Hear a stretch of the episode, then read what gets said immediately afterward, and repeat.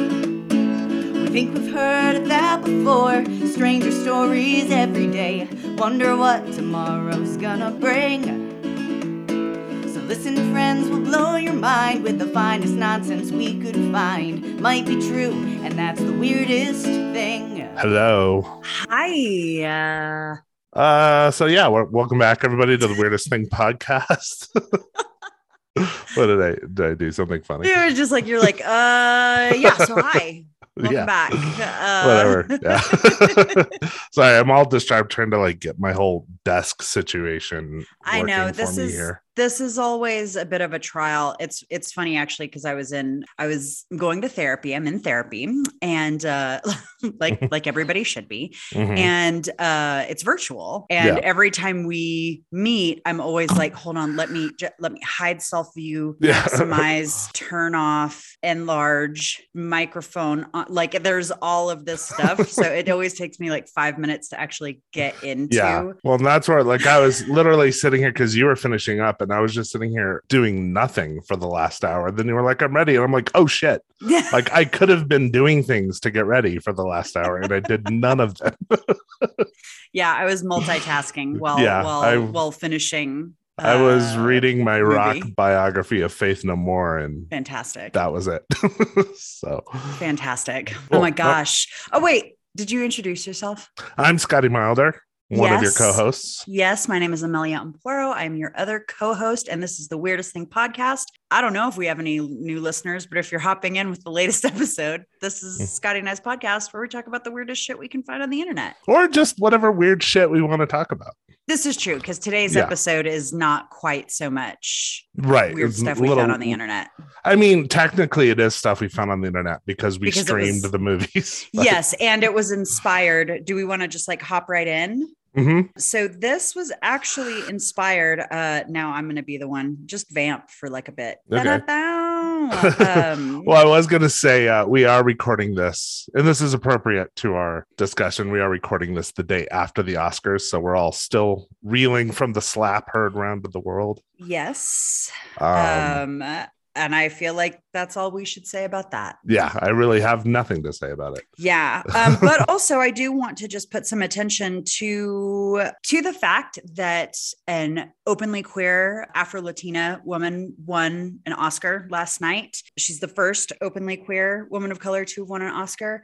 Um, she's the, I believe, the second Latina to win uh, an acting award. We also had an actor who is deaf win for best supporting actor. A woman won best director Best Director. second year in a row. Like some very cool stuff happened uh, amidst all of the uh, All like, of the, all, of the drama. Yes, all of the other stuff. yeah, Um, I didn't. also- I didn't watch it. I because I really haven't seen any of the movies. I just don't watch anything anymore. Mhm. So like I, I was like I could watch it, but then I was kind of like I want to catch up with these movies, and I'll just spoil them for myself. And right. Yeah, so And I mean, I was also I was very upset that and I knew it was going to happen. The friend that I watched the Oscars with, we've been talking about this for weeks. I really believe that best song should have gone to uh Dos Mhm. Oruguitas from the movie Encanto and I was like it's not going to. It is 100% not going to. It's going to go to the Bond song or it's going to go to the Mhm. Beyonce song. and it went, it went to the Bond song. It right? went to the Bond song, Yeah. which it just sounds like every other Bond song that's I mean, doesn't-. Doesn't the Bond song like always win the Oscar? Yes, and I don't. I mean, specific. I'm not going to say anything about the other years because I don't remember what they are. I mean, the only Bond song I remember is "Live and Let Die," which is Paul McCartney. right, which rocks. it died. It's going to sneak up on me later. Uh, sorry, Yeah. a sneeze died. Uh, that's what was happening there. So yes, so I was very, very sad about that. I knew that there was no effing way that the Academy was going to award an Oscar to a song in Spanish. Like I Mhm. should have known. Also, if I'm wrong on that, if anybody's like they did like best song, like there was a song from some other movie, awesome, cool. Mhm.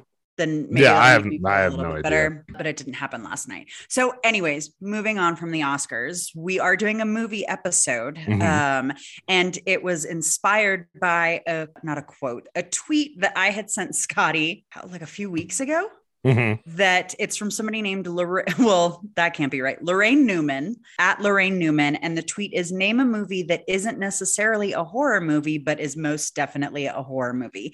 And this person gives the examples of Vanilla Sky and Requiem for a Dream. right. So today, Scotty and I are going to talk about horror movies that aren't horror movies, but that are absolutely horror movies. yeah. Yeah. Yes. Should I do my standard defining my terms of what I think horror is?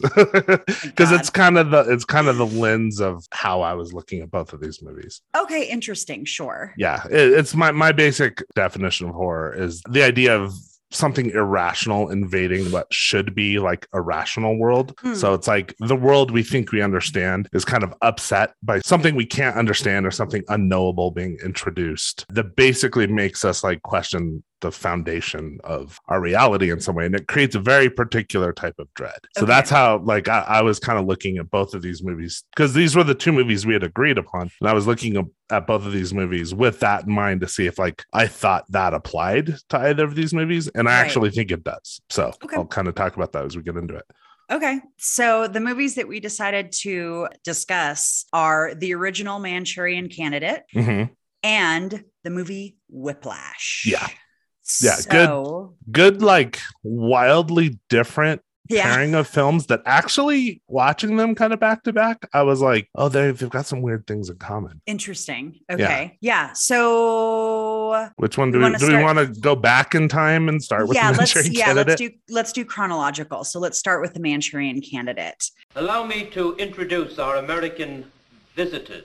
I must ask you to forgive their somewhat lackadaisical manners, but I have conditioned them, or brainwashed them, which I understand is the new American word, to believe that they are waiting out a storm in the lobby of a small hotel in New Jersey, where a meeting of the Ladies' Garden Club is in progress. Okay. Well, um, now it's my turn. You vamp. Okay. Ba-da-bow. Ba-di-ba-di-ba-da-ba-bow-bow. Okay. I was there just I. I was bringing up the men I meant again, I just didn't fucking prepare at all. We're a had mess. so much time to do it.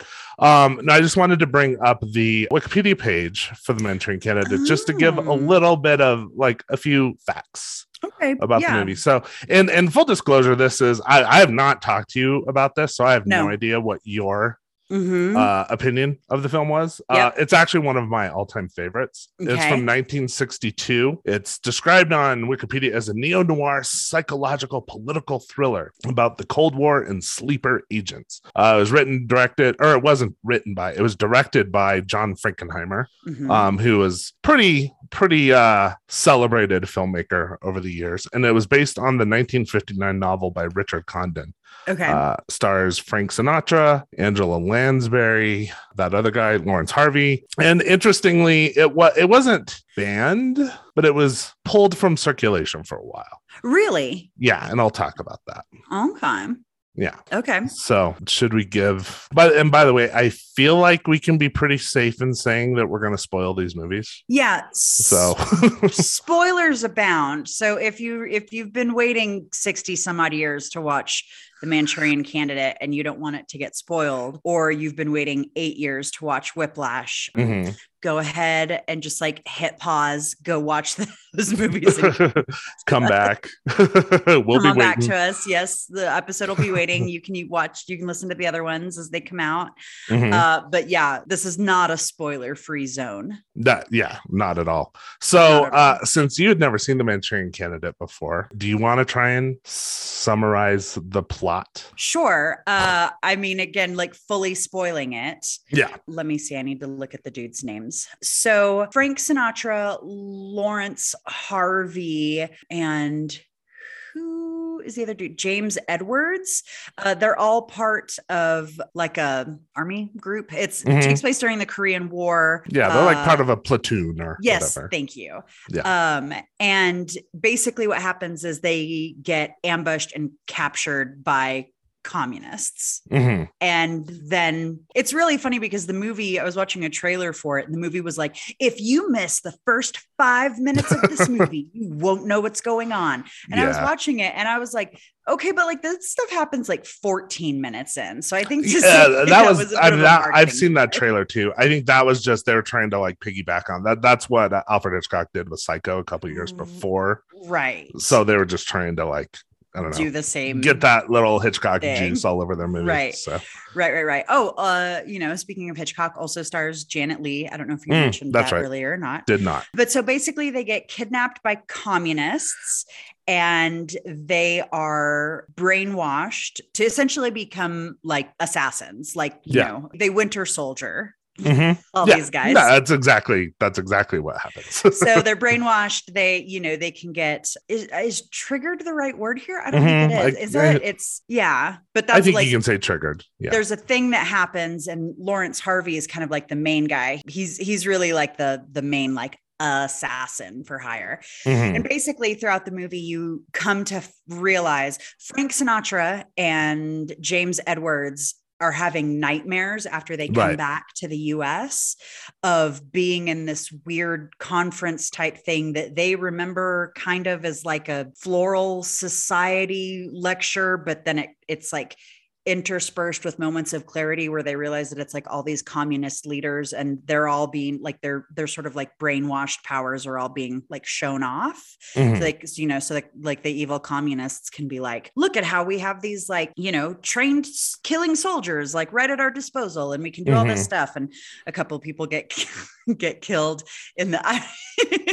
i'm not laughing because people get killed uh, but it is something we will discuss later on so frank sinatra and james edwards they keep like having these nightmares and they're like what is this and i don't understand what's going because they have no memory of it they've they're like Mhm. out of the hypnosis brainwash thing Right.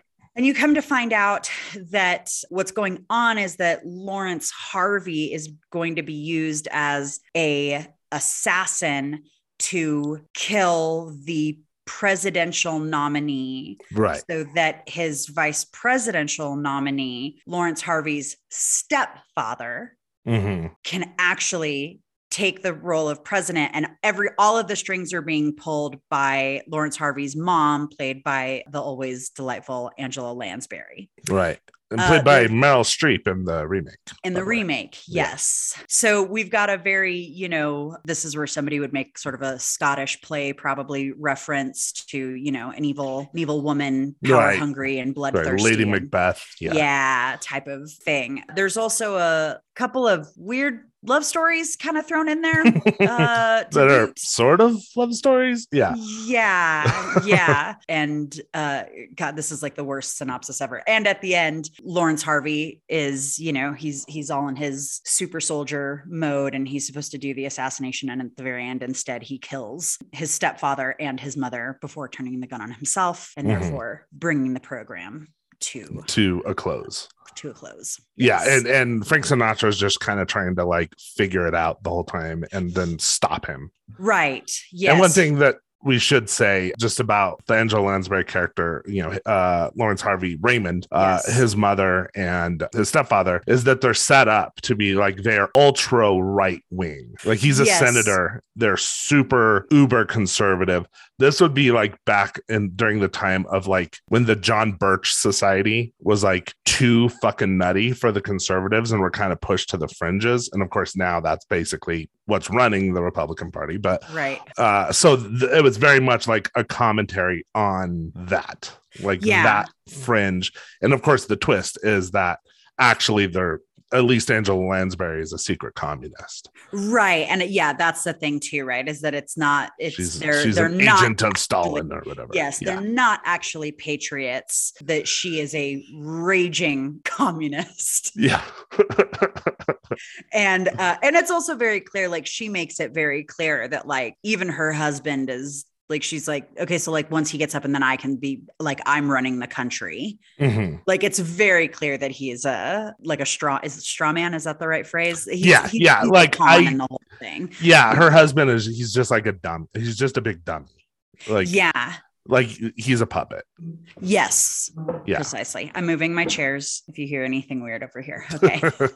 so that is my very rough synopsis of the Manchurian candidate. yeah So, um, like I said, this is one of my all-time favorites. Um, now I do think you have to watch it in the context of the time it was made, even if you're like trying to like evaluate it as a horror movie. Huh. It's like you're not gonna watch it today, and it's not gonna scare you the way like it follows scares you, or like you know Mhm. some modern movie. It's it's fucking dated. I mean, it's from 1962. Yes. Um, but I think as like a reflection of the anxieties, the very particular mm. anxieties of that time. Right. You know, this is like right around the time of the Cuban Missile Crisis. There's a lot going on within the communist bloc that we didn't even know about. Like, this is like, it's so interesting because it's set up where they're like sort of brainwashed by like generic communists. Like, you got some North Koreans, some Chinese, some some Soviets, like all just kind of hanging out together. Yeah, Um, and like having a like good time. right but this is around the time of like the sino-soviet split where actually china and the soviet union kind of had a big break in relations that we didn't Mhm. even know about particularly Mm, so mhm. to the western eye it was just this sort of generalized menace out there right Right. you know that's what soviet style stalinist communism represented and so it's like just an artifact of that specific anxiety i think Manchurian Candidate is probably like the best example from that time period Okay. so that's my kind of take on it yeah what is what what do you i mean what do you think i'm getting the impression you maybe weren't a such super huge fan It's okay. So, real talk, it is very difficult for me to watch and like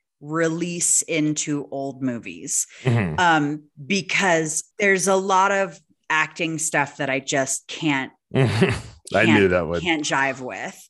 Yeah. Um, and additionally, it, this is, and it, it was interesting because I was actually talking to my mom about this. And I was saying that, like, I had a similar reaction to uh, Rosemary's Baby, even though that's, you know, later a little on. bit later Yeah. I also had a similar reaction to The Exorcist, and that I was like, the story, if I was Mm-hmm. reading a story about this, yes, is very scary. But there is, I think the thing that like made me go about it is that, like, for me, the first time I saw Angela Lansbury, I was like, okay, well, she's clearly evil. Like, she's clearly fucking up to something. yeah So when it turns out that she actually knows how to, you know, flip that switch within her son, I was like, well, yeah, like of course she like I've been Mhm. seeing that coming the entire time.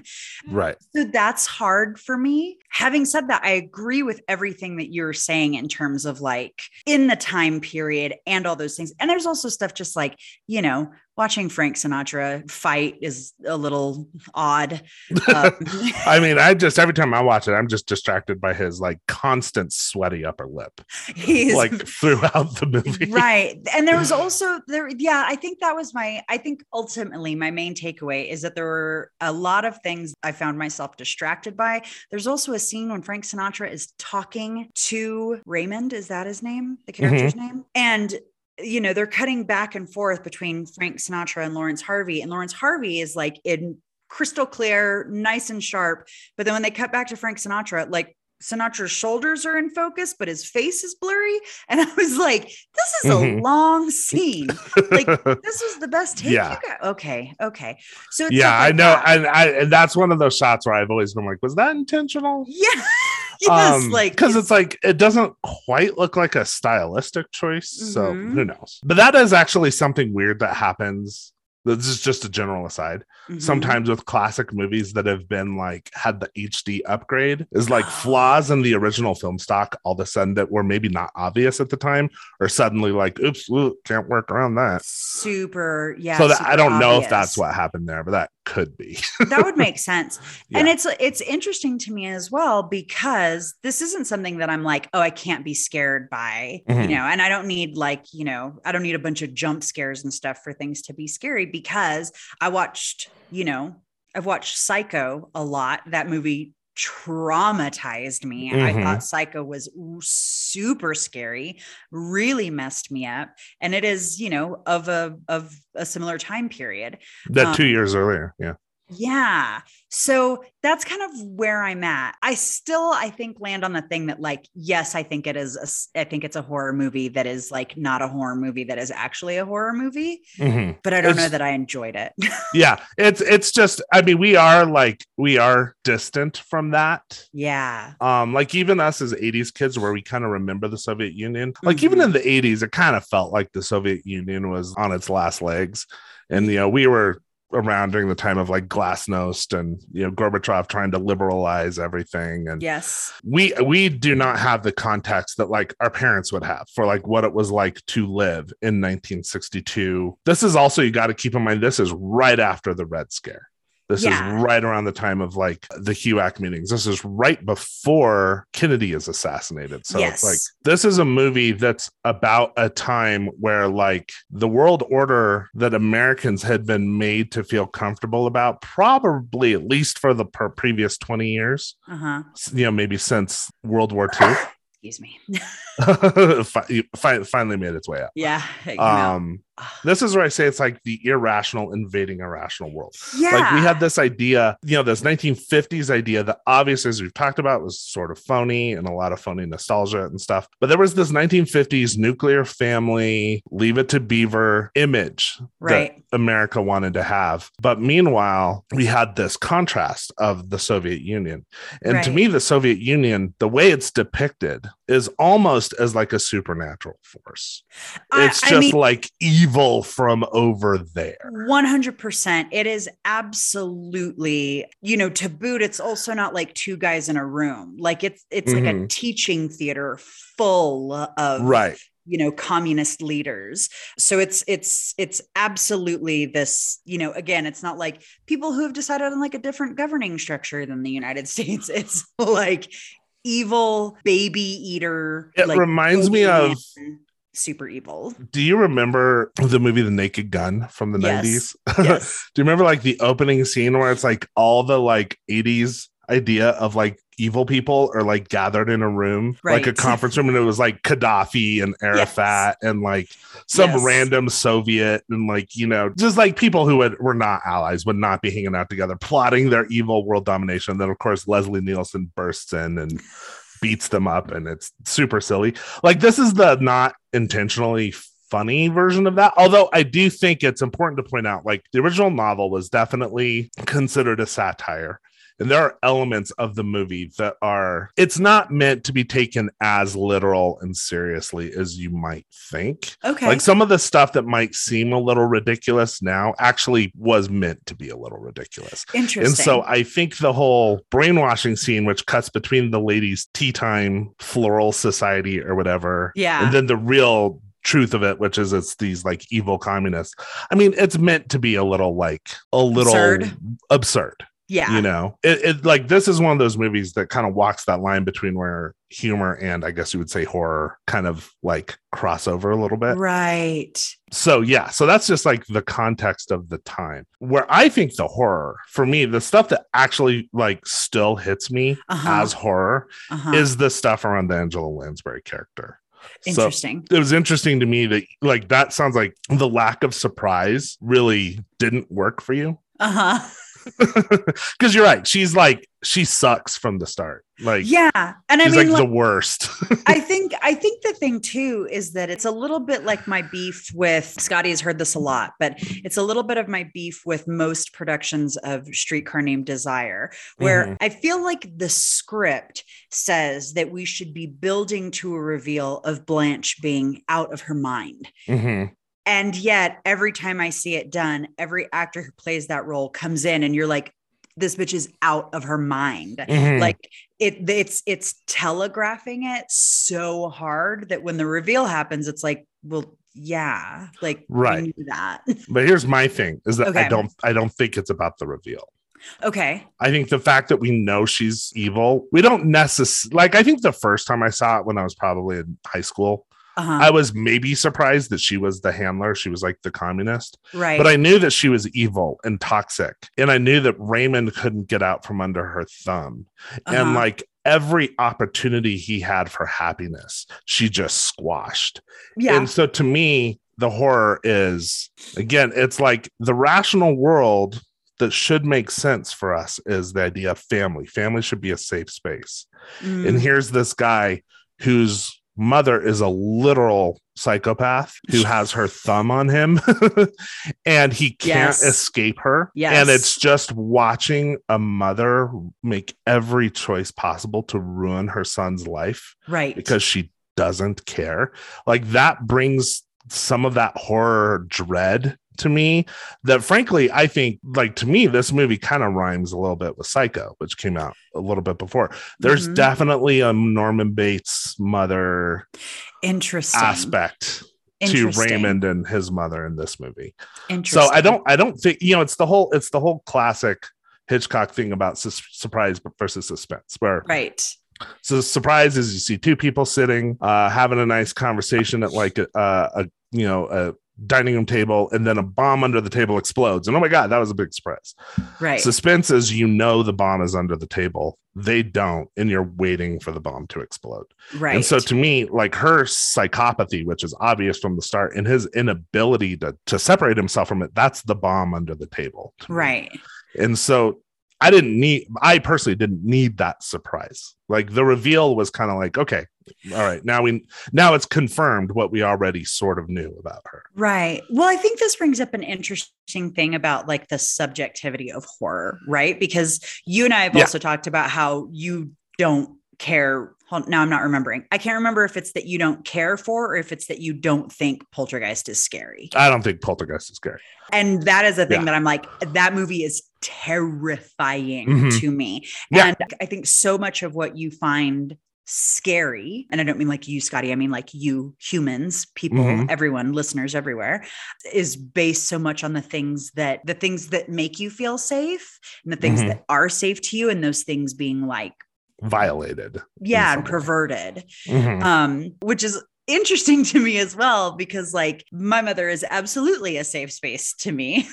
so Yeah. it's kind of funny that I'm like I'm not I be it's like I maybe it's just so far out of the realm of possibility that my mom would be like I, I know your family agent." well enough to know that your family dynamic has nothing in common with Raymond's Yeah. family dynamic with his mother, where they are like stick up their ass, waspy conservatives. Very and you guys are not that. And we So, are like, not.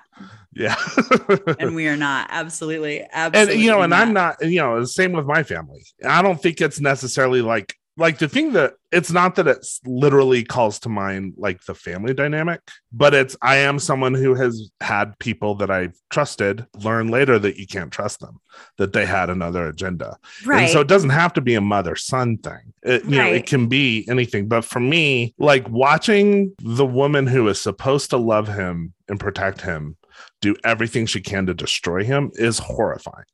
And it, it is date. I mean, it's it's a dated film. It's like you know, it's not going to hit you the way like a modern film does. But that part, that aspect of it, along with some of the the Cold War stuff, I think also me just being from Los Alamos, like Mm. that Cold War stuff is a little more present in my and that's soul. that's that's the thing is that again i think uh, you know i mean it might just be something that i'm just like uh my my like inexperience with older movies Mhm. might help because i feel like again i feel like if i was reading if i was reading the book i probably would have been like oh fuck you know what i mean like i think it's i think the plot is terrifying especially for frank sinatra's character and james edwards characters where they're like we know that things aren't what they seem and like we don't know Yeah. exactly what's happening It's very much if you've seen the movie, it's from the early 90s, Jacob's Ladder. Mm. It's very much like particularly the Ben Marco arc, which is Frank Sinatra's character. Like Mhm. that's very much of a piece with something like Jacob's Ladder, where it's like, Mhm. you know, whereas like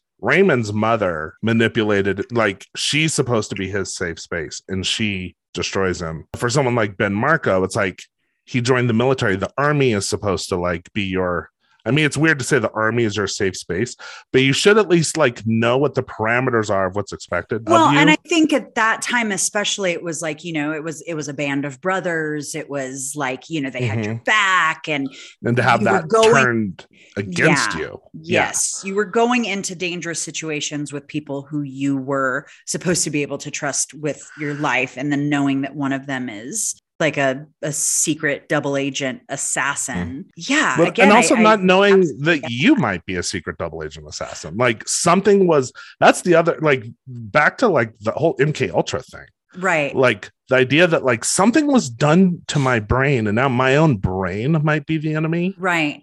Well, Like and that- I think, yeah, I think those themes are the things that make a movie like Vanilla Sky, Mhm. uh, which was, you know, again mentioned in the original tweet that inspired This this whole episode. This is a very good movie, by the way. I like that movie. And that movie scares the ever loving shit out of me because Mm-hmm. of the thing. And it's a little bit too why I never super got on like the Matrix train because I was like, I don't want to fucking know if this is a fake reality. Like Mhm. if this is a fake reality and I'm actually attached to some, I'm in a like, you know, um, I was about to say crypto, but that's not what I'm that's not what I'm talking about.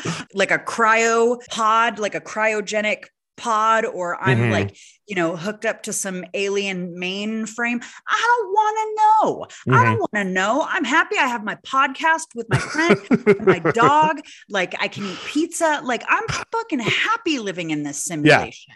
I Like, you're- need to be you're not- pilled. yeah, I was gonna say you're not gonna take the red pill. No, Yeah, like I- I, I don't think I would've would just slap that out of the get the out of here with that. Like I'm fine. Yeah. Uh, so that kind of stuff, yes, 100. percent I can tap into the like Mhm. dread, like you were talking about, of like you know, is this all like? Is this am I real? Like, Mhm. what is this?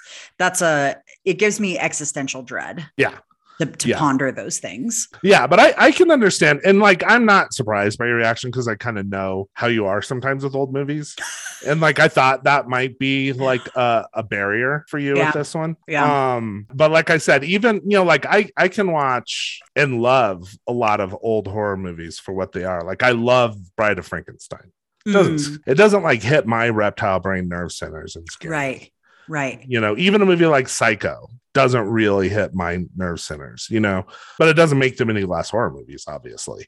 Right. Um, and and I think to me, it's like I don't watch I don't watch Manchurian Candidate, and it doesn't keep me up at nights like having Right. you know I don't wake up in a cold sweat being like, oh my god, am I Ben Marco? You know, Frank Sinatra.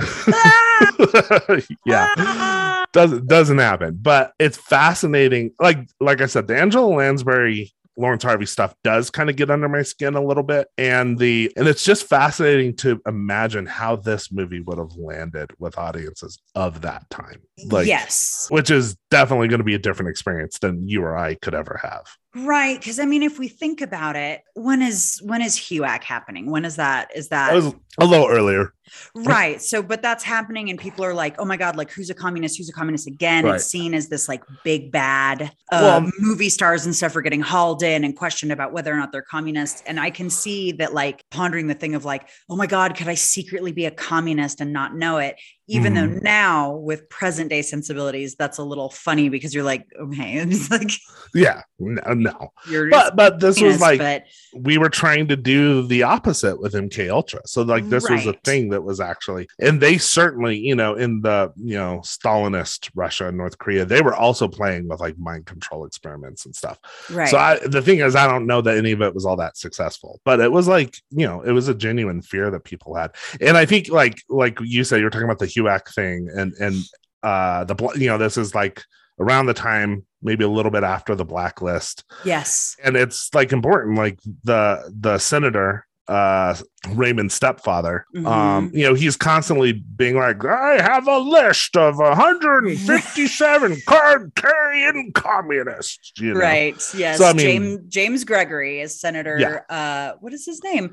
Senator Johnny's- John John Yerkes e. Iselin. Iselin. That's what it is. Iselin, yeah that's it Mhm. Mhm. yeah yeah so that was very much i mean i think for us that does feel like ancient history for someone in 1962 this was like on your fucking tv a week ago you know This was yes, one hundred percent, and this was something that I thought was interesting, and I, I I didn't quite grasp what the purpose of this was. But speaking about Senator John Iselin, every time you saw him, you know, like as a senator, you know, when he's on TV and he's like doing his senator things or whatever, he's very like like you were saying, sort of like hellfire and damnation.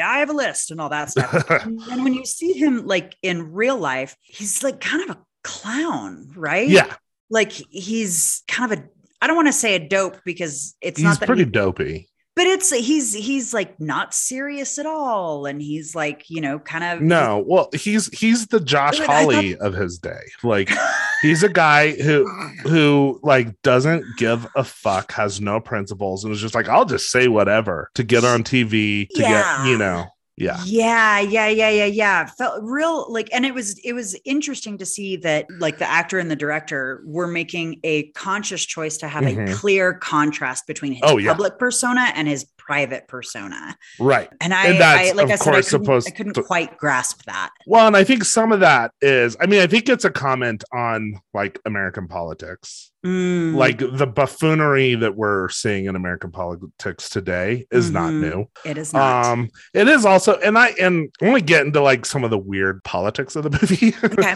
um, but like I think it is also like that contrast is meant to show that he is the puppet and to really like play into the Lady Macbeth aspect of Angela Lansbury as the puppet master, you know. right I think it should be noted. Like one one criticism the movie had, and I think it's fair, but I also think keep in mind the time period right is it has been I have seen it being accused of being misogynistic because really the only two female well there's three there's yeah. There's Janet Leigh's character who's pretty inscrutable and there's a lot of like theories about what is she an is like is she an asset of the Soviets? Because she has that really weird conversation with Frank Sinatra on the train that is almost Oh like the talking God. code. Yeah i was like what's happening Yeah. here it's super weird and then it's never brought up again and i think that's just meant to be a little destabilizing and meant to make you never quite trust her character and then of course you have angela lansbury who is like Mhm. the quintessential evil mother yes and then you have I'm, I'm forgetting her name but the girl that The raymond was in love with character's name is josie josie Um, and I'll look up because I've got Who's- the I've got the IMDb page. I'll pull her up right now. Oh shit, she's like, is she even on here? Oh, I was like, is she is she Alice Allen, who's just credited as woman, but that's not Leslie Parrish as Okay. uh Jocelyn, aka Josie Jordan. right and like you know she's sort of like i mean what is it raymond is always saying about her it's like she's lovely you know the whole thing was just so lovely and lovable you know Oh yeah, that I think uh, like quick sidebar about that. That I think that was. I mean, I did not enjoy his acting choices, but that was a thing that actually, you know, like Scotty, you and I have Mhm. been talking a lot about like masculinity and Mhm. and all of that stuff recently. And it was one of those things that I'm like, I almost wish that like I could get behind this dude's acting because so much of it was he was just like he's got that whole thing where he was like, and she was lovely and I was loved and I could love like all of this stuff about how he had found this safe space with this girl that is then corrupted by his mother. Um, and it's so I think that's the other that's the other funny thing too is that like the main character, what's his name again? Harvey Raymond. Raymond, Raymond Uh, Shaw. There's a, a whole thing about there's a line that when anybody asks them, when anybody asks any of the the platoon, what is Raymond Shaw like? They're like Raymond Shaw is the nicest, kindest, warmest man you've ever met, or so it's some Mhm. line. It's like some that. clearly implanted line. right because, Because they even say they're like, we don't like him. Why do we keep saying this? yes yeah and like he is not like the guy is cold and hard and Mhm. um and so yeah that is like that was a moment that i was like god this guy is getting like you know is getting love and learning to be learning how to love and be loved by this thing and then you know it goes on to be corrupted by his mother and her plan for world domination but yeah i just it's one of those things where i was like i like i'm i'm jiving with the script here but like oh this i can't with this guy's Yeah, well, it is, and again, I actually like his performance. I don't particularly like Sinatra's performance in this movie. It's pretty histrionic and Yeah. and sweaty upper lip acting. Like that's And basically what he brings to the table. yeah and it's it's it's it's real um like sinatra but not in a not in a way that works no, it really doesn't. Janet Leigh is fine, but like she doesn't have a lot to do. I Uh-huh. actually think Angela Lansbury is pretty excellent. And I actually like Laurence Harvey's performance as Raymond. But again, in the context of the acting styles of the time, it doesn't work. Like it is not a modern performance yeah because it's like it's that fakey fake mid-Atlantic accent that you always Oh. had in movies back then. And you know, it it feels wooden by today's standards, but I think if you can kind of get on the movie's wavelength, yeah I think it works, but I can I can understand what you're saying too. Yeah. You know, Yeah. doesn't surprise me that that didn't entirely work for you. Yeah. It, it left me, it left a little to be desired. Mhm. But like I said, most most old movies do Mhm. for me. Uh, yeah. You know, so there's One that. movie I want to make you watch at some point, just because I'm really curious how you'll react to the acting, Uh-huh. is uh, on the waterfront because it's often held up as like this is one of the first examples of like modern acting in a film, Mm, interesting. and it's Brando and Rod Steiger, and you know, I'd, I'd be really curious if because for me, I'm like, oh, for the time period, it feels actually pretty modern. But I'd be Uh-huh. curious from your sensibility as someone who studies acting and is more like sensitive to bad acting choices.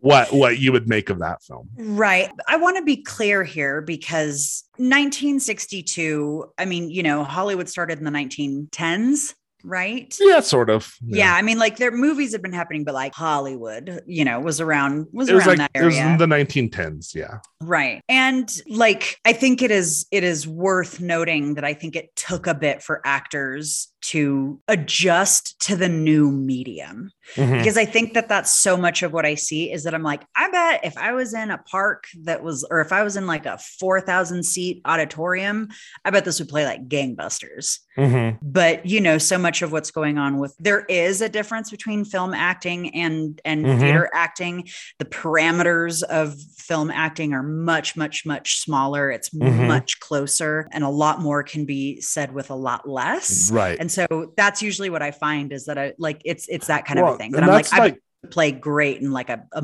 multi-hundred seat Yeah. theater. and I feel like like Angela Lansbury gives a performance that works up close. Laurence Harvey gives, I think, a pretty good performance, but it does feel like a stage performance in a lot of ways. yes Frank Sinatra's like just being sweaty, you know. frank like, sinatra is like when he's trying real hard. i drink again Yeah, yeah exactly. when can we cut so that I can drink and go bone an actress again? Yeah. I Yeah. mean, I think that's exactly what's going on. But Yeah. I think like it's so interesting to me, like looking at movies from this time period, which is kind of the end of like the golden age. It's like the end of the studio system. Mhm. Just less than a decade later, as you get Bonnie and Clyde, Rosemary's Baby, the new Hollywood starts in the late Right. 60s. And it's like acting completely, uh, acting on film completely changed. Like yeah. it was like the way Nirvana got rid of hair metal, you know, like Right. I mean, it was just like overnight. Yeah, Yeah. yeah, yeah, It's interesting. It's I'm I'm reading a book right now called The Star Machine, which is super interesting, but I did not realize that it's a fucking tome. Um, it's it's hold on, it's like a thousand some odd pages, and I really did not realize this when I picked it up. and it's really interesting because it's kind of going in depth to like what the Hollywood star machine was and how Mhm. like very little of it had to do with acting during like you know the really period. Yeah. like in early Hollywood and leading up to and through the golden age is that it was like, do you look good? Do you have something that makes you watchable? And if it's You're a star, kid. yeah, you and if it's not acting talent, like are are are you What you is it? just look real good on film? Are you right. charming? Do you have like a nice personality that like sparkles through on film? Mhm. And it was the Star Machine is an apt title, not just for the book, but for that whole thing, because Mm-hmm. it really was about like, what are you going to do that's going to get butts in seats and money in our pockets? And like, Mhm. That was it. and what's interesting is Laurence Harvey, like if you know about his who plays Raymond, Mhm. um, he like famously he got a little chewed up by that system. You know, he was a, I think he was a London stage actor, and he never quite comfortably made the transition to film. And there was sounds like he was a very difficult person, and I th- I believe he was an alcoholic and died. I know he died young, but you know, you see like some people, it just they they couldn't they couldn't survive that yeah. you know and then you have like a frank sinatra who i mean i don't want to take anything away from frank sinatra as a singer but like they were doing it with elvis presley too like let's throw this guy in movies and it's like these guys weren't actors like if you ever watch elvis presley in a movie i mean it's like watching frank sinatra in a movie it's like it was okay i mean it's fine i guess Right. you know Right. And I think, I mean, I think it's, you know, it's an interesting thing to sort of look at the star machine now because the thing is, is that you no longer have to be Mhm. an actor to reach that level of fame. The entire Kardashian clan oh yeah are probably some of the most famous people in the world. And not an actor among them. Right. You know what I mean? Exactly. Um, yeah. And the advent of social media has allowed a whole new platform for everybody who had the things that the Star Machine was really like, hmm the the things that they were like tweaking and you know working behind the scenes to hmm push up to the front. That no longer has to happen. Like you no longer No. need to be in a movie to do that. You I remember when this is kind of before the whole Instagram social media thing, but like there was a while there where they were just taking like cast members from the real world and trying to turn them into actors. Like, like I remember that. Like, Yeah. what was her name? Trishelle was in some movies, and Oh like God. you know, and it's just like I mean, it felt like the end of civilization at the time, but then it's like we didn't even see what was over the horizon with like Instagram influencers Right, and stuff. right, right. Right, and like Yeah. TikTokers who are now starring in remakes of Right. that came out when we were in, you know, high school and early college. Yeah. And I mean, I don't want to be rude, but like some of these people can barely walk and talk at the same time. Mhm. And the thing is, is like they don't need to. No. They can just be on TikTok Yeah. and make a you know a shit ton of sponsored posts and you know sell their laxative teas and and and like just do that but it's Mhm. always funny to me that there's some numbnuts who's like uh should we put Addison Rae in a movie and then there's a Mhm. bunch of other numbnuts that are like um yes Yeah. and it's like fucking guys. license to print money right there. yeah, sure Yeah. i guess you know And it's like, I mean, you know, and it's like they did it with Kelly Clarkson in that fucking movie that they Kelly stuck her in. Poor thing. Um, she's doing fine now. she's doing she's doing really great Yeah. uh she yeah she's doing fine And Oh I think it is interesting. I hadn't thought about this in relation to Manchurian Candidate. We should wrap this up here in a second. But Yeah. like you see, again, don't want to take anything away from Janet Leigh, but like she's not driving the movie. You have really three actors driving this movie. It's Angela Lansbury, Laurence Harvey, and Frank Sinatra. Mhm. And you kind of see the levels there because you have Angela Lansbury, who is like fucking stage actor supreme, Broadway. Mhm. And she's fucking, I'm sorry, she's fucking bringing it in this movie. Like Yeah. she's fantastic. Yeah, she's working She's for her doing a- supper. Yeah, she's doing exactly what is called for. It's so Mhm. fascinating because obviously our generation, we think of her as like Murder She Wrote, you know, like Jessica Mrs. Fletcher. Potts. Yeah, Mrs. Potts and seeing her as this cold hearted psychopath yeah, is fascinating. And then you have Laurence Harvey, who it's like, it's not quite working for him, you know? And like, I sort of like his performance, but you do see that you feel the strain Mhm. there in a way you don't with Angela Lansbury. And then you have Frank Sinatra, who's just like sweaty and like glowers a lot. Yeah, it. I don't want to say that it feels like Frank Sinatra is just showing up for his paycheck because I, I don't know that it was that. I mean, he's doing stuff, you know? he's doing. I think it's it's just I feel like he um, tried. Yeah. And, you know, maybe against, you know, the tough thing about watching theater actors who have really grasped the nuance of film acting is that it's always going to be a little bit like watching Michael Jordan play a bunch of seventh graders in a Mhm. pickup game. Like Right. it's always going to be like one of these things is, not, not like, like the, the other. others and it's noticeable. Yeah, and that's what you got with Angela Lansbury. I Yeah. mean, there's a lot I love about this movie, but it's really mostly boils down to Angela Lansbury's character Yeah. for me. Yeah, I mean, she Um, she she really really is. Like I said, she's she's working for her supper, uh, Yeah. and she's she's chewing up scenery in the best possible way. Oh yeah. Yeah. So before- Before we move on, do you want to hear just a little bit of trivia about this film? yes, I do. So this came out in 1962. Uh huh. Uh, Frank Sinatra was super good friends with John F. Kennedy. Yes. A year know. later, John F. Kennedy was assassinated. Yes. the movie was pulled from circulation for a while. And and so it's mm. like often you you'll see it li- on list of like banned films and it's like you know the movie that was too like real for the 1960s and it's like no frank sinatra basically leaned on them to pull the film because it was like this is in bad taste after my friend just got shot. Because Yeah, this is a movie about a political assassination. Yeah, and he's not wrong.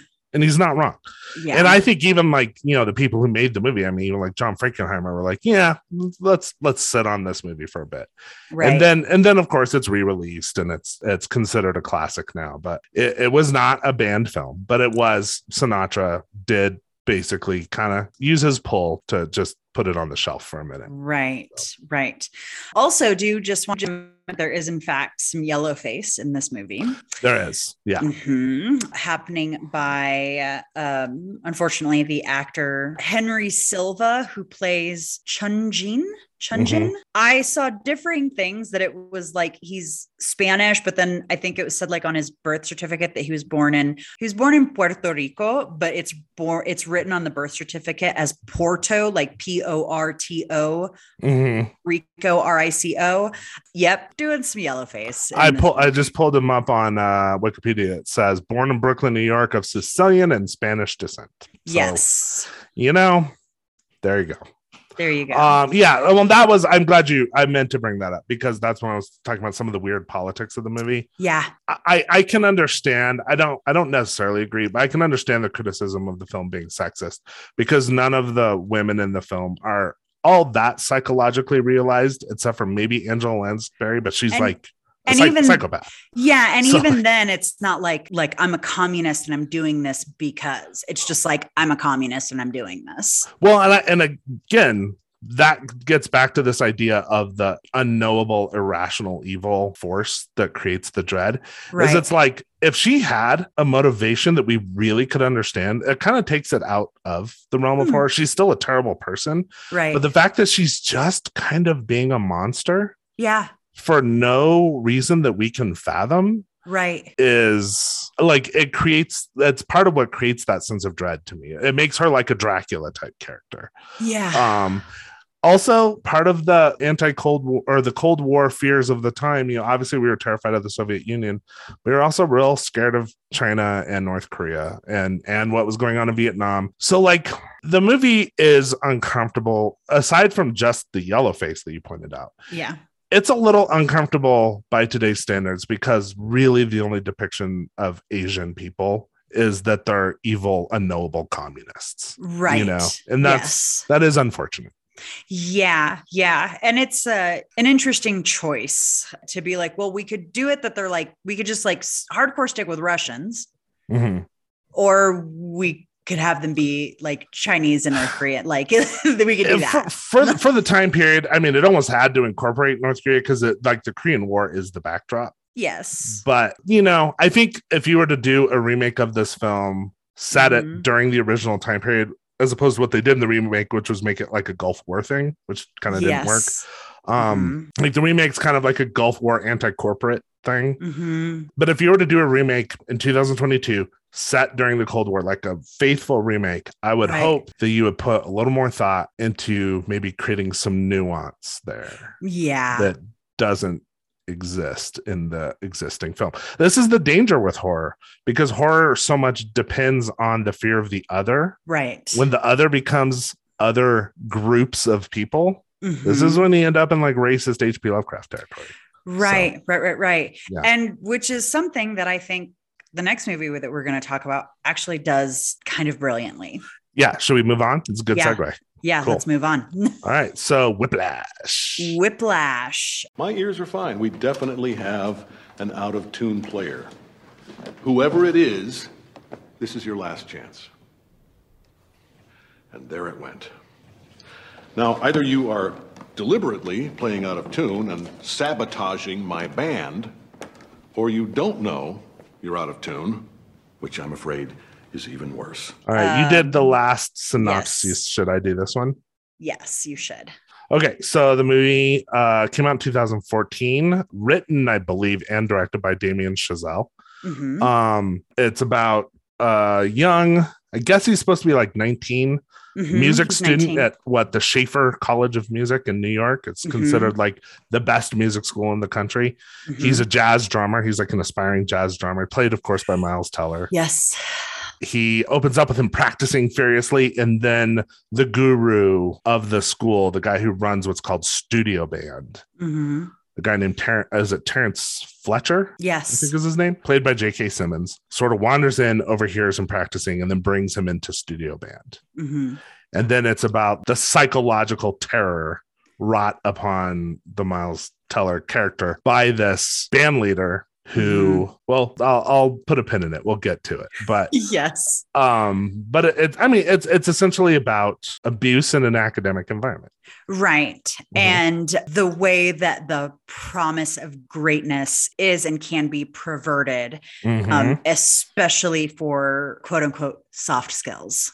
You mhm. know what I mean? It's, I think uh, something that's interesting about Whiplash is like this could just as easily have been a movie about sports. It could have just as Yeah. easily been a movie about any other kind of creative art form. Uh, it it fits into that really well because everything is done under the banner of achieving greatness. Right. Well, and it's so interesting because like we've had stories about be, you know the greatest sports heroes of all time, or the Mhm. greatest like you have movies all the time, like American Sniper about you know the greatest soldiers and you know Right. John Wayne on Battle of Iwo Jima or whatever, you know. But there's something about like the greatest in like an artistic medium hmm that gets really fraught because it's like again this is the day after the oscars but like how do you quantify greatness in a subjective realm like Right. this Right. and who gets to decide who is or is not great who gets to decide what is greatness and what will you do to please that person right right and we're also at a time when across the board in sports in the arts in in a lot of these you know like i said these soft skills know? Mhm. uh because i don't I mean, I'm sure there is somebody out there who's like, I am going to fucking be the greatest computer programmer in the Mhm. history, like 100%. And like, yeah Godspeed to those people. But we're also in a reckoning right now where we are lifting up the rock of the quest for greatness and seeing that's what is underneath is crawling with rottenness Mhm. um and and is is creating space for people to be abused and misused and exploited. Yeah. It's interesting thinking of whiplash in like the context of like a post me too world because obviously this movie came out a little bit before me too. Mhm, um but watching it like watching it like post harvey weinstein.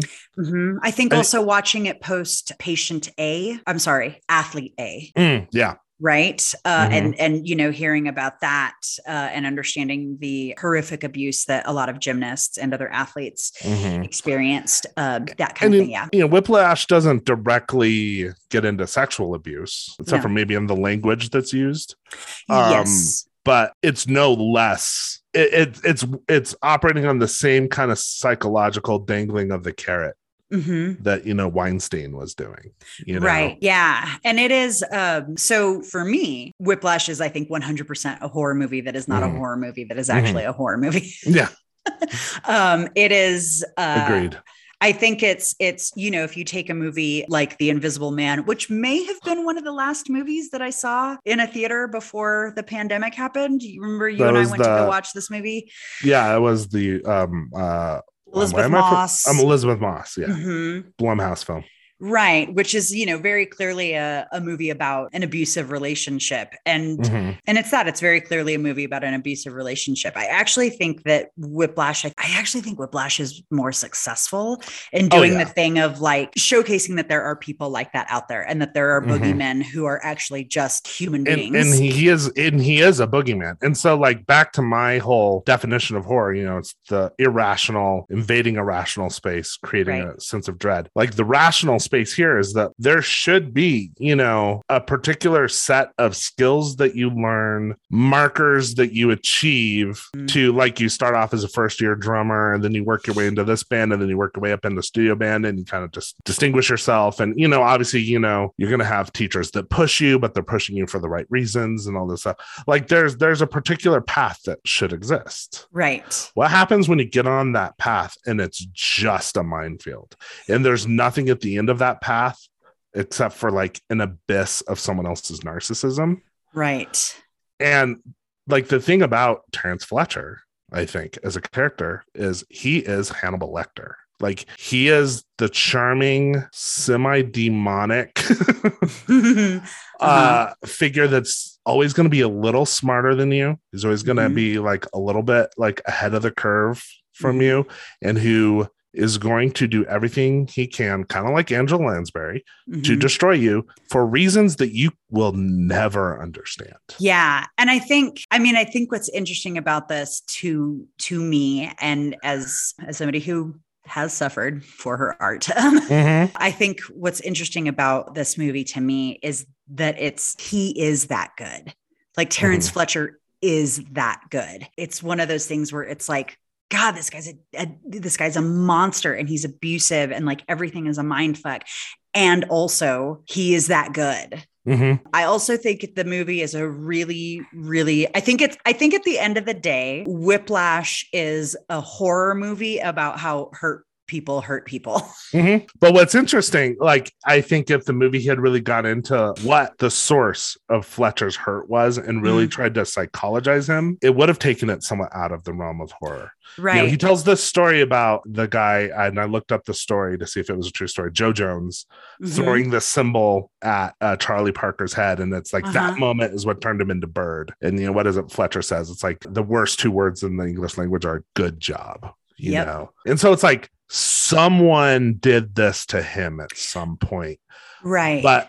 If, if that was like just spelled out for us, it's like this is why he's doing what he's doing Mhm. you know, it makes it a psychological study of a damaged person, but not really having that information uh, to me turns him into Hannibal Lecter. Like, Right. Because the, the thing is like Silence of the Lamb. I know in the like the later books and stuff they explain Hannibal Lecter and everything, but in the Silence of the Lambs, you don't understand where the fuck this guy came from. How can this guy even exist? right. And and that on, and on its own is destabilizing. And I had the same feeling about Terrence Fletcher in this film that I did about Hannibal Lecter back in Right. 1991 whenever I watched that movie. Yeah, and it is. I think that there's a lot of cool stuff that happens in this movie. I think the way that you see Miles Teller, who's in fine final girl form, Mhm. um, is is yeah, that- that's interesting. Yeah, he is a final. He is the final girl. That yeah. I like that. Yeah, he 100% is is Yeah. is final girl. But you see that like there's so many montages of him like practicing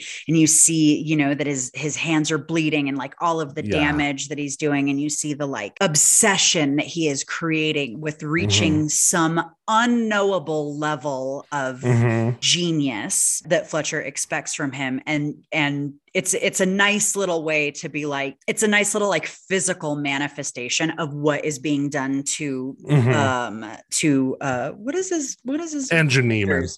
yeah to Andrew's mind like the deterioration and the breaking down and like I'm going to say this and then I'm going to like qualify it the complicitness of an abuse victim in their own abuse and let me be very clear that Mhm. when I say that, I do not mean that it is their fault, but like it is the thing of like, why does he keep going back? You know, which is a question that is always asked about victims of abuse. Like, why didn't you leave? Why are you staying there? Mhm. And you see very clearly that like he can't because what I took away from it is he wants to believe himself to be as good as Fletcher threatens that he is. That's a great way to put it. And see, this is the thing about people like Fletcher. Yeah. I was actually listening to a podcast today and they're talking about Putin and they're talking about tyrants. It's like Mhm. they never come at you telling you, I'm going to be a dictator and I'm going to ruin your life. They're Right. like, let me bring you to the utopia.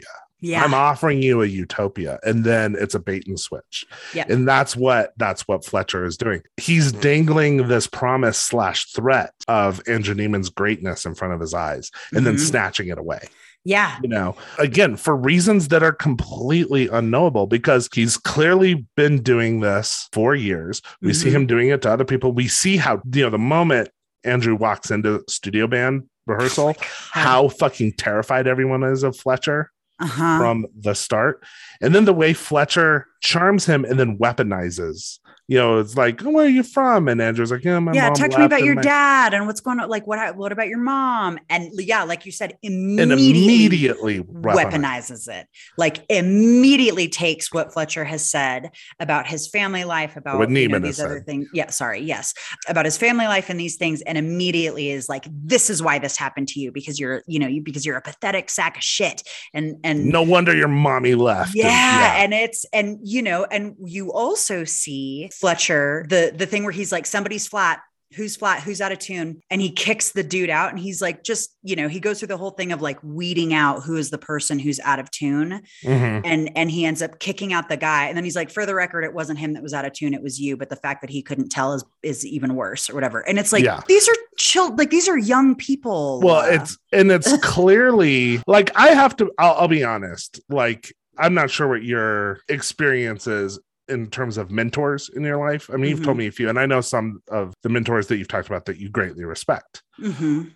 I've been pretty lucky in that I've had I've I, I can't think of like a creative mentor in my life who I look back at and is like that person was fucking with me because of their own ego and narcissism and like I never had that experience Mhm. but I've heard that experience from a lot of my friends who are Yep. in creative professions. Yep. Um, and I've I've seen it. Like I've I've been on the outside and I've kind of seen it, you Mm-hmm. know, and like it is so incredibly destabilizing because like there's no one you want to please more, maybe aside from a parent, there's no one you want to please more than a mentor. I mean, think Mhm. about if in Star Wars, if you replaced Obi-Wan Kenobi with Terrence Fletcher, like, I mean, what, what, like, it's it's horrifying. Like right. The I, way that I, these people can play at your hopes and dreams and insecurities. you Right. know? Yes, 100%. And I'm hard pressed to think of somebody who is more primed to abuse someone than a mentor who knows that they have a mentee who respects them. You know what I Mhm. mean? Because it's it is that thing of like wanting to get that approval and that recognition Right. And and all of those things. And absolutely 100% i have had people who were mentors and who you know perverted that that dynamic. And it is it is very destabilizing. And i think i think what's so interesting about whiplash is that it absolutely becomes this like i think it's very easy to look at it and be like oh that's a really fucked up movie and like that's a fucked up dude and blah blah blah. I do think that it's a lovely i think it's a brilliantly done metaphor for abusive relationships. Mhm. and also i think you know it is it provides a i like that it was a dude and a dude Mhm. you know what i mean I, I like that it took the the you know it wasn't only on it it took the the the gender dynamic kind of out of it right because it shows that abuse exists as a Yeah. psychological pl- power play separate from sex like Right. sex is just one of the weapons that an abuser uses Right. I think what Whiplash does in terms of being like a wonderful movie about abuse is that it, you know, you and I have also talked about like the universality of abuse, right? That there Mhm. not like a type. And everybody wants to think that there is. Everybody wants to Mhm. think that the people, specifically the women and like gender expansive people who are abused, that they are uneducated, that they are poor, that they are, you know, like alone, that they, and it's, that's not what it is Mhm. you know um i also really love that you have this really poisonous rotten man in fletcher and then just the sweetest most supportive father in paul reiser paul reiser yeah yes who is but, just but like, who's not afraid to call andrew out on his bullshit like at Yeah. that dinner table scene yes and so that shows like he's not a pushover father but he is a supportive good he's like the father that you want Yeah, and he Reminded like, me of my watching. dad, Yeah, and he's like watching for his son. You know what I mean? Like there is Mhm. that moment in the final concert when Andrew like leaves, and his dad is like, "Yep, yeah, let's go." And then Mm-hmm. you know Andrew turns around and heads back on stage, and his dad isn't like, "What are you doing?" And like, "Why are you going back to this?" He's just like, "Okay, I'm just like, yeah I'm gonna be here I'm in the wings." i'm gonna trust you and i'll be here when you need me yeah Yeah, but it's so interesting how that kindness and supportiveness from his quote failure of a father who's Yeah. a writer who is actually like a school teacher you know yeah, yeah, um how much unspoken contempt andrew has for that yeah. and that's one of the things that fletcher preys on Yep. and this is why he's hannibal lecter it's like hannibal lecter talking to clarice like he's able to look into your soul at one glance and know exactly what buttons to push Right. and like that's it's terrifying Right. because like i mean like i said i've never quite had a mentor like that but we've all had someone in our life who maybe not to this degree has tried this shit on us Mm, and it's really scary it's really scary to like have someone that you want their respect and all you get from them is like not only contempt but like a desire to hurt you Yeah. And it's Like- it's it's an interesting thing, right? Because if Andrew, you know, when Fletcher's like, what is like, what does your dad do? If Andrew had come out with he's a teacher, He wouldn't like, have used that. right. Right. And that's the thing. No, is it's- if he's like, a writer. Well- well, yeah, well, Yeah. this. And it's, you know, it's interesting to see, you know, along with along with the thing of the sort of torture that Andrew is putting his physical body through and of course his mind. It's also interesting to see, you know, the other facets of abuse that Mhm. we see come into this, like when he breaks up with his girlfriend, who's played by Melissa. Is it Benoist? I, I looked it up and I don't know how to pronounce it. Benoit? Benoit? I don't know. Benoist? Yeah. It looks um, French, I think. I don't She know. was she was a Glee cast member. She was a Glee Okay. 2.0 cast member. A lovely singing voice. But you know, when he's like dating her and then goes to her and he's like, I can't do it. Like it's this Mhm. stuff that like, you know, he isolates himself, Mhm. you know. But that's what abusers do is Right. they is they get you to and I think th- so there's again spoilers, but there's a brilliant trick that this movie does. Mhm. That and I'd forgotten that this movie did it. And when it happened, I just watched it again last night and it fucked me up. Hmm. Is there's this escalation of abuse with Fletcher. Uh-huh. And then something terrible happens, a car accident, Mhm. because Andrew's been pushed so far and he's just lost all perspective. Yes. And this sort of prompts Andrew's father. And it's never clear who this woman is. I think she's maybe a lawyer for the earlier student who killed himself's family. That's right. Yeah. Um, but they come Some to kind Andrew of an advocate. and they're basically like, we need to go after Fletcher and make sure he never does this again. And, you know, he won't even know that you're the one who filed the complaint. And, you know, and so Andrew gets tucked into it. We find out later the Fletcher got fired. Uh-huh. Then Andrew, who has given up, you know, he got kicked out of school, has given up. Just he's he's like a shell of what he was. Yep. Walking down the street, and he happens to pass a jazz club where he sees Fletcher is inside playing. This is Mhm. after everything has gone down. He goes in, watches the performance, tries to leave, but then Fletcher sees him, and they end up having like a drink together after Yep. everything that's happened. And the movie fucking tricks us. Because it puts us into Andrew's head. Because now we're seeing Fletcher be like, I was just trying, you know, I just I believe in what I'm doing. I believe in like I'm just trying to find the next Charlie Parker, and you know, Yep. it would be a tragedy if I never did. And, Yep. and he's so warm and so like you know, even kind of like humble. Yeah. And he's like, "Uh, Andrew, I don't know how you're going to take this, but I'm you know I'm conducting this new the the JVC band. The the drummer we have just isn't cutting it. I need someone who knows the charts. Can you come in? And again, so he like he disarmed him, and then now he's like playing to his ego again to get him to join this band just for the final fuck you of humiliating him on stage. And what's brilliant about it is because of the script and because J.K. Simmons is so goddamn good in this movie. Yeah. In that moment, he makes you forget that he's a monster Yeah. and you understand how Andrew got taken in. Yeah, there's one moment in that scene where he talks. He's like, "Yeah, I'm not at at what was the name of the school? Shaffer. Shaffer." He's like, "I'm not at Shaffer anymore." And Andrew's like, "Oh, did you quit?" And he's like, Mhm. "No, no, I." And you know, he's he goes into talking about the story. He's like, "Somebody, I probably a kid in you know the year." There's a scene where uh, Fletcher is talking to the students and he's talking about this this student that he had that was just like incredible and was so wonderful and he he found out that day that the kid had died in a car accident and you come to find Mhm. out later that the kid actually did not do that he took his own life Right. um, because he was suffering from depression and anxiety that was probably because of not- the, abuse. yeah, yeah, yeah. That was because of the abuse, at least in part because of the Mhm. abuse that he suffered at the hands of Fletcher. But he says the whole thing of like some, you know, probably some kid in in that kid's year, probably like, you know, the lawyers got to him or whatever. And An- like Andrew's like, oh, that's too bad. And Fletcher says something like, I don't know what people are complaining about. It it was peaches and cream with me. Mhm. And- And smile. Andrew, Andrew kind of like laughs, and there's it's it's a blink and you'll miss it. But Fletcher looks at him Mhm. and it's like, ooh, no, Again, like that. looked It- right into his soul and figured it out. yeah, and, and But he it's plays it's a, it- it's a very interesting moment because it's Fletcher looks at him in that moment, and it's this sort of like, and I think he kind of like he goes on to be like, oh, is that funny? But it's like he's not joking with you, like that's Mm-hmm. legitimately a threat. But again, Fletcher is Mhm. such a good actor. Well, he plays he it can- perfectly because if he had, if he had tried to be like, I'm really just a puppy dog and I just love my students. No, he still got the arrogance and everything, but it's Mm-hmm. he just tempers it just enough Yeah, to get through the armor hmm And the whole thing, of course, Andrew shows up to the show. He's not given the correct chart.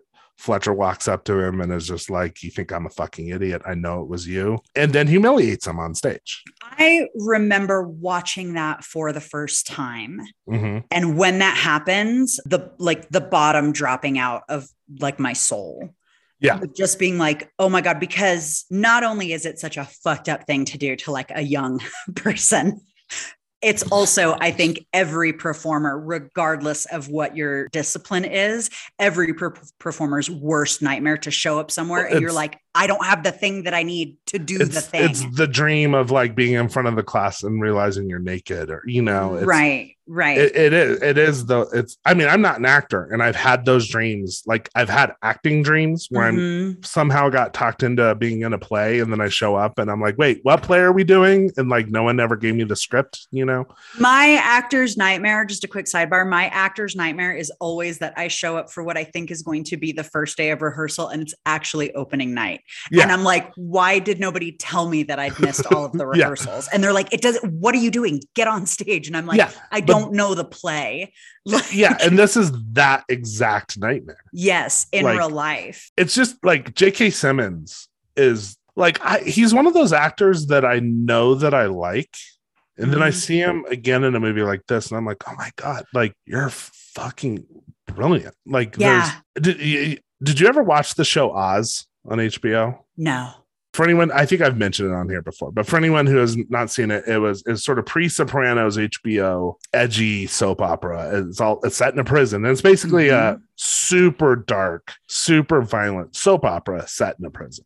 Mhm. And J.K. Simmons has a role. He plays the character Schillinger, and if anyone's seen it, is he's a neo-Nazi. He runs like the Aryan gang, Right. and he is fucking terrifying. Yeah. But the thing that's terrifying about him is that he's charming. He's disarming. And that's the thing he does with Fletcher here, where it's just like he'll make you think he's on your side, and then he'll totally turn on you. And then he'll make Yeah. you think he's on your side again, and then turn on you just like a snake. And yeah. he does it over and over and over again. yeah. And it's, And- it's, I'm sorry, continue. I was just gonna say, and it's like not. I don't think there's a ton of actors who would be able to pull that character off without leaning too hard one way or the other. And he just is like right on the perfect tightrope with right character. yeah that's the thing is that jk simmons really so not to be shitty here but a lot of times male actors will default to screaming Mhm. they'll default they'll default to shouting i should say because screaming is kind of stupidly gendered but Mhm. they'll default to shouting. And what I think is so interesting about his work is that like Fletcher 100% shouts Mhm. And he 100% knows like J.K. Simmons 100% knows the value of like whispering a threat to someone Mhm. and then turning around and throwing a chair at them right. like which again i think is also just so it's one of those things that i'm like you know i hope jk simmons has never been the victim of abuse and and Mhm. also has never been an abuser but is just so out of the abuser's handbook it is the thing of like gripping your arm and whispering a threat into your ear and then Mhm. also knowing that later you're going to get put through a wall Mhm. it's it's like understanding the unpredictability of an abusive person and how that in and of itself is also weaponized that it's Mhm. like you're gonna fuck up and you're never gonna know whether or not i'm going Well, to be like whispering threats into your ear or i'm gonna be banging your head into a wall right. And could like when he when he does shout, it's totally strategic. Mhm. And the thing about Fletcher is, and this is again what makes this a horror movie, is you're never on solid ground with him because nothing makes sense. When he's stopping, he was like, "Mm, not quite on my tempo. Are you rushing or are you dragging? Like, there's no way to know. Like, Yeah. because it's it's not real. Fletch, it's just a mind game. It's just a head game. I think that that's an interesting thing that the movie does with the thing of like somebody's somebody's out of tune, somebody's off key, and you see that he's like, "I'm fucking with you," and then it immediately goes into the "You're rushing, you're dragging, you're rushing, you're dragging. This is the not my tempo, not my tempo," and it's like, is he? Because Mhm. like Yeah. every fucking time it sounds exactly the same to me. Granted. I am no drummer. So please don't, please don't Mhm. come at me with things of like stupid. It's obvious. Like, but I'm like, I don't fucking hear it I don't and either. And again, the thing that is like the thing that is so terrifying to me about this movie is it's not somebody who's just like, I'm abusive because I just want to fucking abuse young people. This guy is like, I'm abusing you again because you are better than this. He and has if told you let me push you into that realm Right. of excellence, Miles, uh, uh, Andrew says it. He's like, I want to be great. And um, Nicole is like, you want to be great. And he's like, I want to be one of the greats. Mhm. Like he wants to be in that strata right. and he believes that Fletcher can get him there. And the thing is, Fletcher maybe believes it too, but it's like Fletcher has told himself a story about his motivations, but Mhm. his actual motivations are just pure narcissism. So it's like he doesn't even understand what's going on in his own brain. Right. And what do you okay, so what do you think? And I know we've we've got to kind of wrap this up soon, but like what do you think about the end of the movie? I struggle with it, not in a bad way, but in a like, I don't know how to feel about it. Me too. Me too. Um, and I've read, I was reading all sorts of stuff about it last night where people are like, you know, on forums and stuff being like, is this a happy ending or is it not a happy ending? yeah. And it's like, I mean, on one level, Andrew finally gets gets it over on top of Fletcher, hmm but it's presented as, oh, he finally won Fletcher's respect. And I'm like, I don't think he's escaped. I don't think he's escaped it because Fletcher's just going to wait for the next opportunity to tear him down. Gosh. You know? Yeah, and I don't I don't know that I've ever watched it as being like, oh, he's finally won Fletcher's respect. Mhm. I'm trying to I'm trying to parse out my thoughts on this. So, for anybody who hasn't watched it or who needs a reminder, for anybody who hasn't watched it and doesn't mind getting spoiled, and for anybody who needs a reminder, Fletcher does the thing of like, come and do this concert with me, completely fucks him over by not giving him like the first piece of music. Mhm. Andrew tries to like improv it yeah.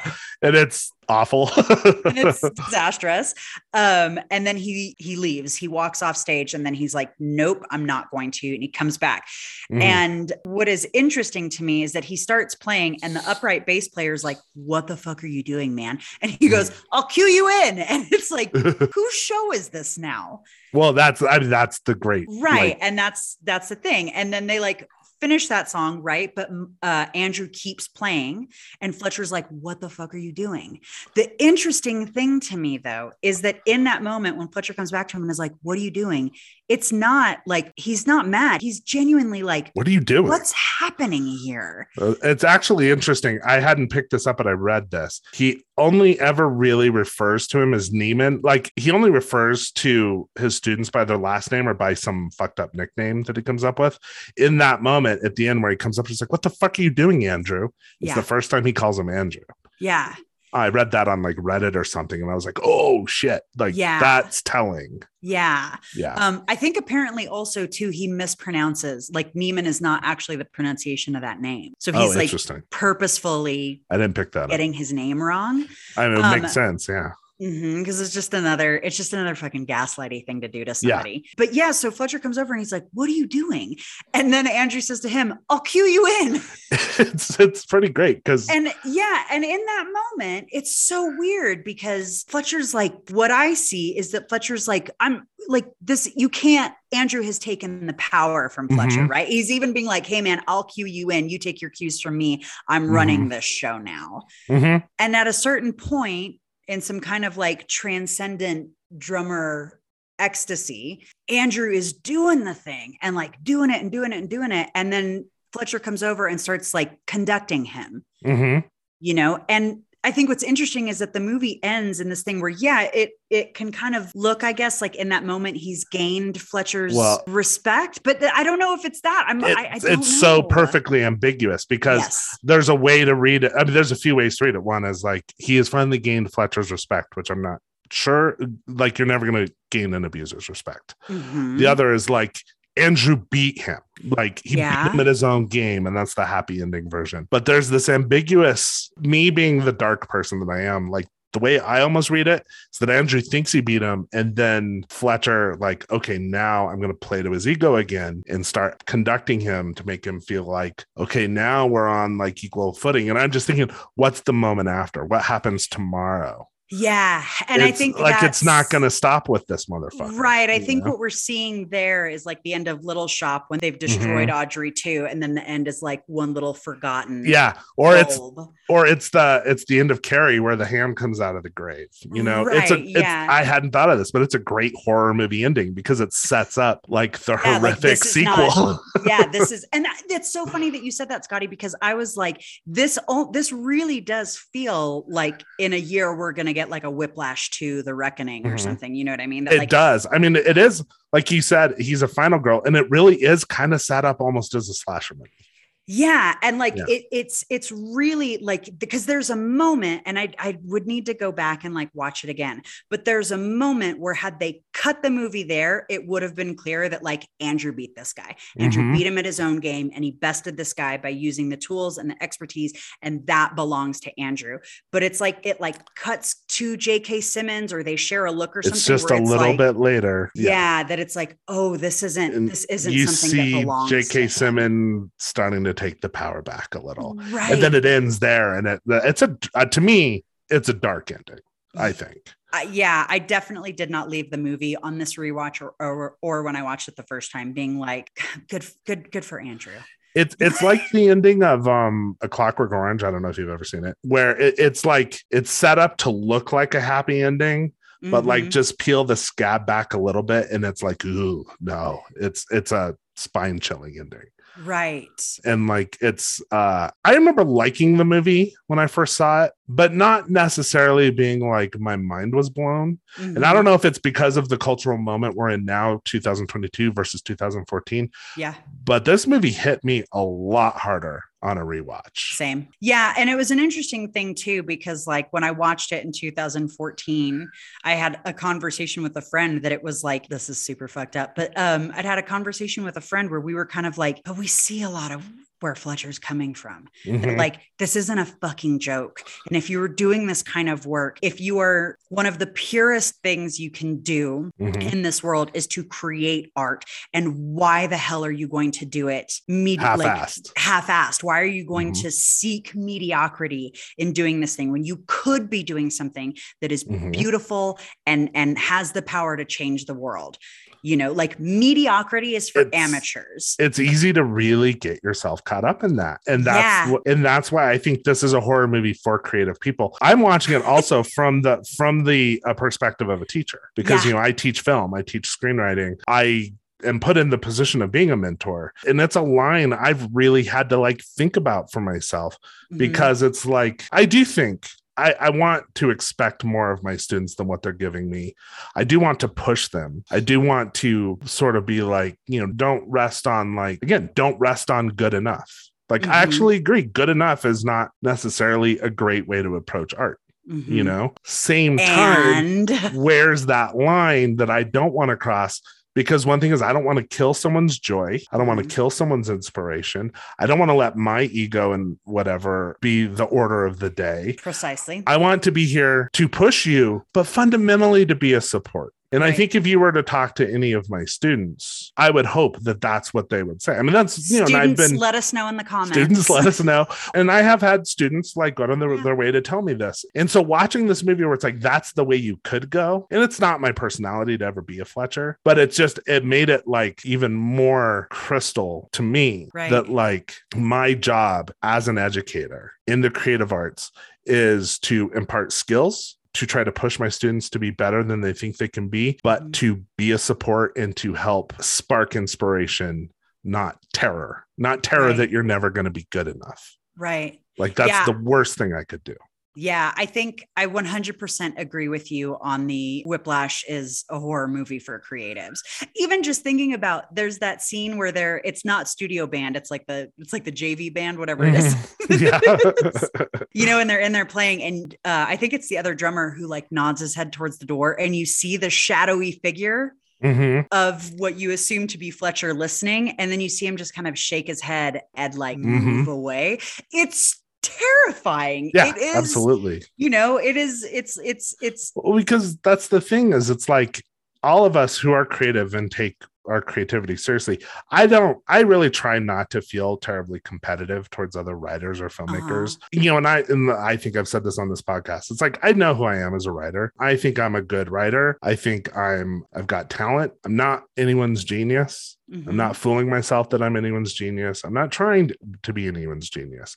Like I could imagine myself winning a Bram Stoker award someday or a Splatterpunk award or something. I'm not going to be winning any fucking Pulitzers, you know, and I'm not even going for it, you know. Right. And and but that's a thing I ask myself is like, is that me settling for good enough? Because I always do want to be pushing myself, Eh, but at the same time, I don't want to kill my own joy by letting the competitiveness take over you know the the idea of being one of the greats i think can be a great thing that pushes you and i think it can fucking be a killer too you know like at a certain point it's just like be the artist that you are right. and don't measure yourself against others Right. I think the thing to remember when you're talking in terms of like competitiveness Mhm. is to me, and there might be like some self help people who are like, no, that's incorrect. But to me, competitiveness with yourself Mhm. Is a great place to channel that competitive nature. right You absolutely know, um, my mentor is always saying, like, the aim is for you to be better today than you were yesterday.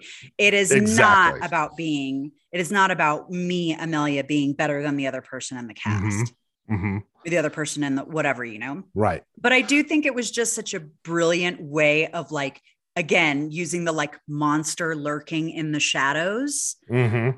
you know? But it, I, I- like, I'm sort of like, God, is is Whiplash like kind of like a really brilliant movie?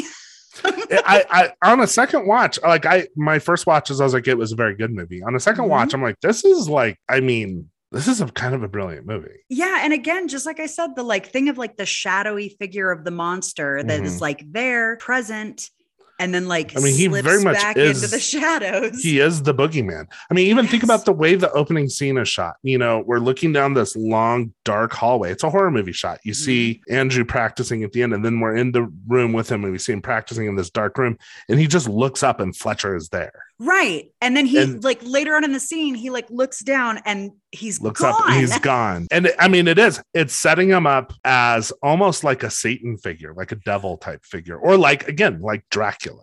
And what's know? interesting about that is that in that opening scene, Andrew looks up and Fletcher's gone, and then almost immediately comes back. And he's like, "Oops, forgot my jacket." It's this really Mhm. like it's this thing of like, what am I dealing with? And then like, mm-hmm. I'm just dealing with a guy. Like I'm just dealing Yeah. with a guy, and I feel like that is the But it's thing, that push, is pull. Mm-hmm. the constant push and pull of the entire movie. Yeah, is like, am I dealing with a monster or am I dealing with a man who's looking for excellence in something that I have Mhm. dedicated my life to? right? uh, Absolutely. again, but that's how the these people present themselves. You know, 100%. 100%. I do want to Yes, say hands down. Yes. real quick uh because you were saying like you you don't know like j.k simmons like history with this kind of stuff Yeah. i did read an interview last night where damien i think it was damien chazelle uh, was talking about working with him he was like basically like you all should just know that between takes he was the kindest sweetest loveliest person and he was like he had to be or you know it was what kept the set from being unbearable Right. And I was like, so that it just gave me the warm and fuzzies about J.K. Simmons. So That's good not knowing know. any more than that. That's good to know. Also, Yeah. too, just like the the like body gore. Also, just want to make a note of the body gore. Mhm. Again, this is 100% a slasher movie. Well, it's and I mean the what's going on with him drumming and the blisters book. I mean, it's body horror. It's it's the physical. It's like watching the fly, watching Brundlefly degrade Yes. before your eyes.